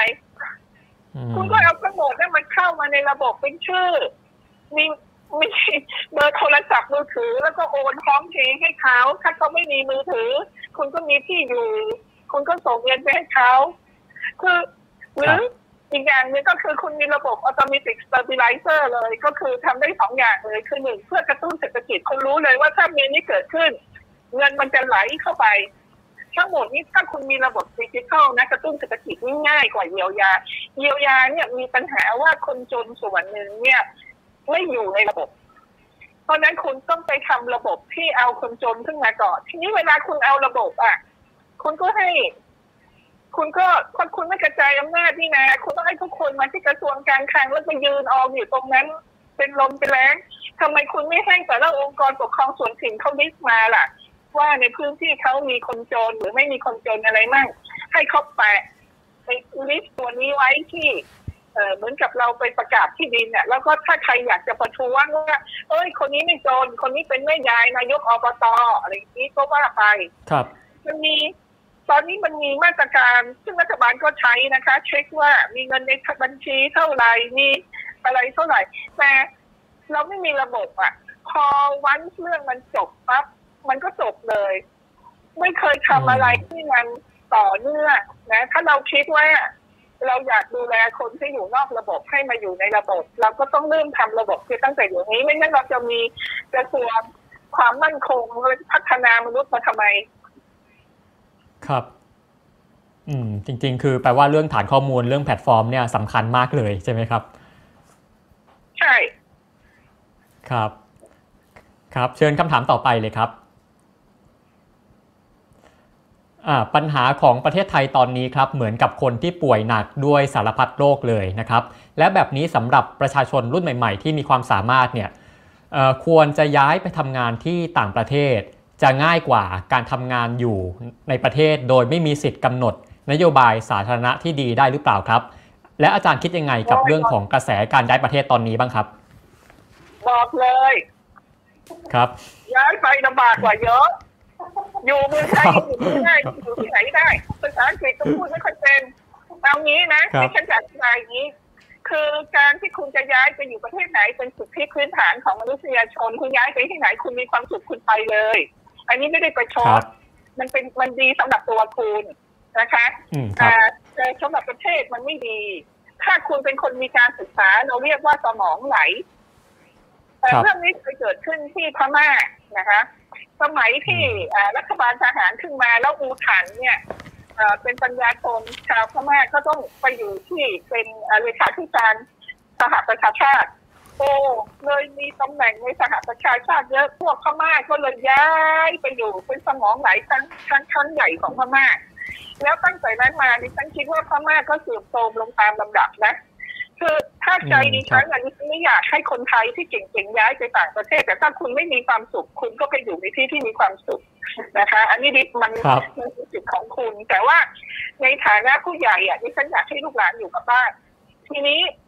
กาบรที่เราไปอยู่ต่างประเทศเนี่ย ถามว่ามันจะดีกว่าไหมสำหรับบางคนดีกว่าสำหรับบางคนไม่ดีกว่า อันนี้แล้วแต่คน ถ้าคุณไปอืมคุณขยันคุณอดทน คุณก็ คุณก็สามารถที่จะรวยได้ แล้วดิฉันพนันเลย จะอยู่พออายุหกเจ็ดสิบคุณก็โหยหาจะกลับมาเมืองไทยอีกแหละ นะครับอยู่ที่ไหนมันก็ไม่เหมือนอยู่บ้านเรา แต่ว่าก็ไปเถอะเพราะคุณจะจะถ้าคุณอยู่ไม่ได้คุณไม่มีความสุขคุณก็ควรจะไป อันนี้ไม่ห้ามกัน แต่ว่าถ้าหากคุณไปแล้วมันไม่ง่ายหรอกชีวิตที่เมืองนอก คุณไปเป็นพลเมืองชั้นสองตลอดเวลาดิฉันอยู่เมืองนอกเก้าปี จริงๆดิฉันอยู่ในมหาวิทยาลัยดิฉันเคยโดนเคยโดนคนดูถูกเขานึกว่าดิฉันเป็นเอ่อเด็กจีนที่มาอยู่ในประเทศเขาแต่ดิฉันไม่ใช่ นะดิฉันบอกดิฉันเขาถามว่าอยู่เรียนจบแล้วอยู่กลับบ้านไหม่ยอมกลับบ้านสิอ๋ออยู่กลับบ้านด้วยเหรออะไรอย่างนี้เป็นต้นนะคะอืมครับการการไปทำงานต่างประเทศนะคะ มีข้อดีนะคะ ถ้าถ้าเราไปทำสักพักหนึ่งมันก็ดีนะคะ เราได้เห็นโลกใหม่ เราได้เห็นความคิดใหม่ ๆ เราเห็นวิธีใหม่ ๆ แล้วเราอาจจะกลับมา ที่จริงสิ่งที่เกิดขึ้นกับคนไทยที่ไปทำงานซาอุไต้หวันเกาหลีอะไรเนี่ยจำนวนมากนะในงานวิจัยของเราอะกลับมาในชนบทแล้วก็เอาความรู้ความคิดใหม่เนี่ยมาพัฒนาชนบทนะคะ อันนี้ไม่ใช่เรื่องเสียหาย อยากไปก็ไปไปแล้ว เวลาไปแล้วก็ไปเรียนรู้เรียนรู้แล้วก็เอามาใช้ แต่ถ้าไปอยู่ที่นั่นแล้วอยู่สบายอยู่มีแฟนอยู่มีลูกอยู่เลย ชีวิตเป็นของคุณ เราไม่มีการครับห้ามกันค่ะ แล้วเราไม่ได้ประชดอืมประชันไม่ได้พูดประชดครับประชันแต่ถ้าใครจะปักหลักอยู่ ก็ต้องสู้ ครับสู้ชีวิตนะอืมดิฉันไม่ได้ชัดเจนหมายความครัว่าบคุณจะสู้กับใครคือครับเมืองไทยเนี่ยยังเป็นเมืองที่สามารถสร้างตัวเองได้ง่ายนะมันยากขึ้นทุกวันทุกวันแต่ว่ารับรองเลยไปอยู่เมืองนอกอะมันไม่ง่ายกว่าอยู่เมืองไทย ครับ โอเคครับอาจารย์ก็ครบถ้วนครับ เดี๋ยวคำ ครับ เอางี้เอาง่าย ๆ คนที่จบปริญญาครับเอกชั้นเมืองไทยมีอยู่ไม่กี่พันคน ที่อเมริกามีตั้งหลายหมื่นคนจะไปสู้เขาได้ไง ครับ เอาคิดง่ายๆแบบนี้เลย ครับที่มีไม่กี่พันครับผคมนอาจารย์แต่อยู่ที่นี่แล้วยังไม่สามารถรวยได้ อยู่อเมริกาก็ไม่รวย ครับ ครับ เดี๋ยวคำถามต่อไปเลยครับอ่า ถ้าให้อาจารย์ช่วยเสนอแผนเชิงกลยุทธ์ และวิชั่นของประเทศนะครับ อาจารย์จะเสนอยังไงครับเอาอีกสี่เดือนค่อยมาเจอกันใหม่ไหมตอนที่เป็นเด็กดีกว่านี้ครับคำถามค่อนข้างยากครับกำลังทำอยู่นะครับนี่พอพอจะบอก พอจะบอก concept คร่าวๆได้ไหมครับว่าอาจารย์ตอนนี้คิดคิดอะไรอยู่บ้างครับ ไม่ได้เราคิดร่วมกันสองคนน้องอีกซีกหนึ่งวันนี้ไม่อยู่อืมครับแล้วตอนที่ตอนตอนช่วงที่ทำฉากทัศน์เนี่ยมันเป็นสมองซีกนั้นทำงานไม่ใช่สมองซีกนี้ แต่ตอนเนี้ยอืมเนี่ยครับเราทำท่องเที่ยวเกือบเสร็จแล้วนะคะ เรามี vision ของท่องเที่ยวแล้วก็กลยุทธ์ของท่องเที่ยวค่ะ อันนี้ก็เดี๋ยวไว้คุยกันใหม่ ครับอาจารย์อาจารย์แล้วแล้วตอนนี้คือคือโลกโลกมันเปลี่ยนไปมากครับตอนนี้คือโลกเนี่ยมีความไม่แน่นอนสูงมากตั้งแต่เกิดอะไรมาเกิดโควิดอะไรมาเนี่ยนะครับตอนนี้ตอนนี้เรื่องของเอ่อเรื่องของแนวคิดเรื่องของโจทย์ในการทำวิจัยนะครับเรื่องของ approach เรื่องของเอ่อหลักคิดอะไรเงี้ยมันมันต้องเปลี่ยนไปด้วยไหมครับอาจารย์ มันก็ต้องเปลี่ยนค่ะใช่ครับแต่ว่าคุณเขียนโพยมาให้ดิฉันบอกว่าให้เด็กรุ่นใหม่ควรจะวิจัยเรื่องอะไรใช่ไหมดิฉันคิดว่าโจทย์ตั้งผิดเพ ราะดิฉันอายุมากเกินไปแล้ว คุณต้องตั้งโจทย์ของคุณเอง เด็กรุ่นใหม่ต้องตั้งโจทย์ของตัวเอง แล้วมาถามคนรุ่นเก่าว่า โจทย์เนี้ยมีปัญหายังไง แล้วจึงครับจะได้มีการสนทนาธรรมะเกิดขึ้น ครับ ถ้าดิฉันตั้งโจทย์ไปก็จะเป็นท็อปดาวอีกอืมแล้วครับก็จะคิดว่าฉันเป็นคนให้ทุน ฉันเป็นผู้รู้ ฉันอยากให้เธอทำนี่แหละ แล้ว ถ้าเธอไม่ทำฉันก็หาคนอื่นทำไม่เกิดการสนทนาธรรมเกิดขึ้นแต่ถ้าเด็กตั้งโจทย์ขึ้นมาแล้วขึ้นมาท้าทายเรา เราก็จะต้องมานั่งคิดว่าเออเออ วิธีคิดมันไม่เหมือนกันแล้ว วิธีมองก็ไม่เหมือนกันแล้ว มันก็จะมีการแลกเปลี่ยนที่มีประโยชน์กับประเทศในระยะยาว มันถึงเวลาที่คนรุ่นเก่า ต้องเอาภาระในการคิดบางอย่างให้กับคนรุ่นใหม่อื ไม่ได้รวบอำนาจความคิดไว้อยู่ที่ตัวอย่างเดียว ไม่งั้นอะคนเราจะเดินลงหลุมแล้วอะจะไปคิดอยู่ทำไมครับไม่กี่ปีก็ช่วยกันเดินลงหลุมไปหมดแล้ว ครับ อืม แปลว่าตอนนี้ก็คือความหวังอยู่ที่คนรุ่นใหม่แล้วนะครับ ครับอาจารย์ก็เดี๋ยวใช่ตอนนี้เหลือครับ ครับเหลือคำถามสุดท้ายครับอาจารย์ ครับ ครับต่อเลยครับอาจารย์ดิฉันอยากพูดอีกนิดเดียวว่า เราต้องเปิดให้คนรุ่นใหม่มีโอกาสพูดโอกาสคิดมากขึ้นแค่นั้นเองค่ะ จบแล้วคค่ะรับ ครับคำถามสุดท้ายเลยครับอ่าการแก้รัฐธรรมนูญสำคัญแค่ไหนกับการตั้งหลักใหม่ประเทศไทยครับอืมถ้าแก้ได้เนี่ย มันชัวร์กว่า แต่ถ้ามันใช้เวลาครัเราบก็ตั้งหลักกันไปก่อน หลักตรงไหนตั้งได้ตั้งตรงนั้นก่อน อย่าไปตั้งหลักที่มันยากที่สุด คือดิฉันเป็นคนง่ายๆดิฉันคิดง่าย ๆ ตรงไหนที่ตั้งหลักได้ตั้งไปก่อน ถ้าเป็นเรื่องท่องเที่ยวแต่แต่ดิฉันทำท่องเที่ยวถ้าเราตั้งหลัก ท่องเที่ยวเนี่ยมันข้อดีมันมีอย่างหนึ่งนะก็คือมันไม่ค่อยมีการเถียงกันอะ มันทุกคนคิดว่าจะได้เงินจะได้เงินทุกคนก็ลุมกันมาช่วยนะแต่ความจริงอะมันก็เป็นความคิดที่ไม่ดีว่าที่จะได้เงินแต่ว่าอย่างน้อยอะมัน คนพร้อมที่จะช่วยกันถ้าพอบอกว่าจะแก้รัฐธรรมนูญคนก็พร้อมที่จะทะเลาะกัน เราต้องตั้งหลักอืมครับในเรื่องที่มันง่ายก่อนแล้วมีคนอยากจะมาช่วยกันก่อนทำตรงนั้นก่อนค่อยๆทำไปเรื่อยๆตั้งหลักในเรื่องของชุมชน ในการเลือกสร้าง collectivism ในชุมชนตั้งหลักตรงนั้นก่อน เพราะว่ามันเป็นเรื่องที่ง่ายกว่า แล้วเราทำเองได้เราไม่ง้อรัฐบาล อย่าไปง้อรัฐบาล เพราะว่ารัฐบาลเขาจะช้า ครับ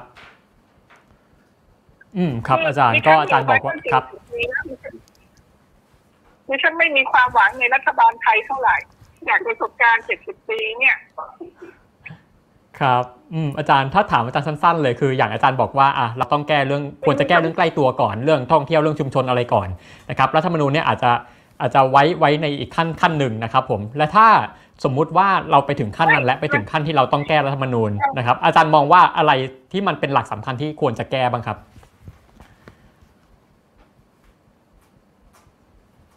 ครับ อาจารย์ได้ยินไหมครับ คือดิฉันคิดว่าถ้าหากว่า ถ้าหากว่าคุณมีกลุ่มที่อยากจะแก้รัฐธรรมนูญกลุ่มนั้นก็แก้ไป แต่ไม่ใช่ว่าครับทุกคนเรามีตั้ง 69 ล้านคนเราไม่จำเป็นต้องคิดอยู่เรื่องเดียว เราคิดกันหลาย ๆ เรื่องก็ได้อืนะมคแล้วรับจะแก้รัฐธรรมนูญข้อไหนสำหรับดิฉันเนี่ยนะดิฉันไม่เคยคิดเลยเพราะดิฉันไม่เคยครับสนใจรัฐธรรมนูญเลย มันไม่เห็นมันไม่เห็นดีอืมกับดิฉันเลย แล้วข้อครับสำคัญนะดิฉันจะไม่ได้ใช้มันแล้ว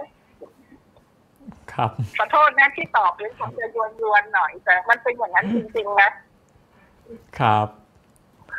ครับโอเค ก็คำถามหมดแล้วนะครับในตอนนี้นะครับ ก็เดี๋ยวก่อนจบรายการนะครับ เราเรามีโปรโมทนะครับรายการที่จะเชิญชวนให้ผู้ชมทุกท่านนะครับ ชมกันต่อไปนะครับอ่า วันที่ 10 มิถุนายนนะครับวันพฤหัสบดีหน้าเวลาบ่าย3โมงถึง5โมงตรงนะครับเรามีงาน Constitution Dialogue รัฐธรรมนูญสนทนานะครับซึ่งเราก็จัดกันมาหลายหัวข้อแล้ว และครั้งต่อไปเนี่ยวันที่ 10เนี่ยก็จะเป็นหัวข้อที่8นะครับเป็นเรื่องของการปฏิรูปกระบวนการยุติธรรมนะครับผู้ที่นำเสนอแนวคิดก็คืออาจารย์ต่อพงศ์กิตยานุพงศ์และอาจารย์มุนินพงษาปาน จากคณะนิติศาสตร์ มหาวิทยาลัยธรรมศาสตร์นะครับ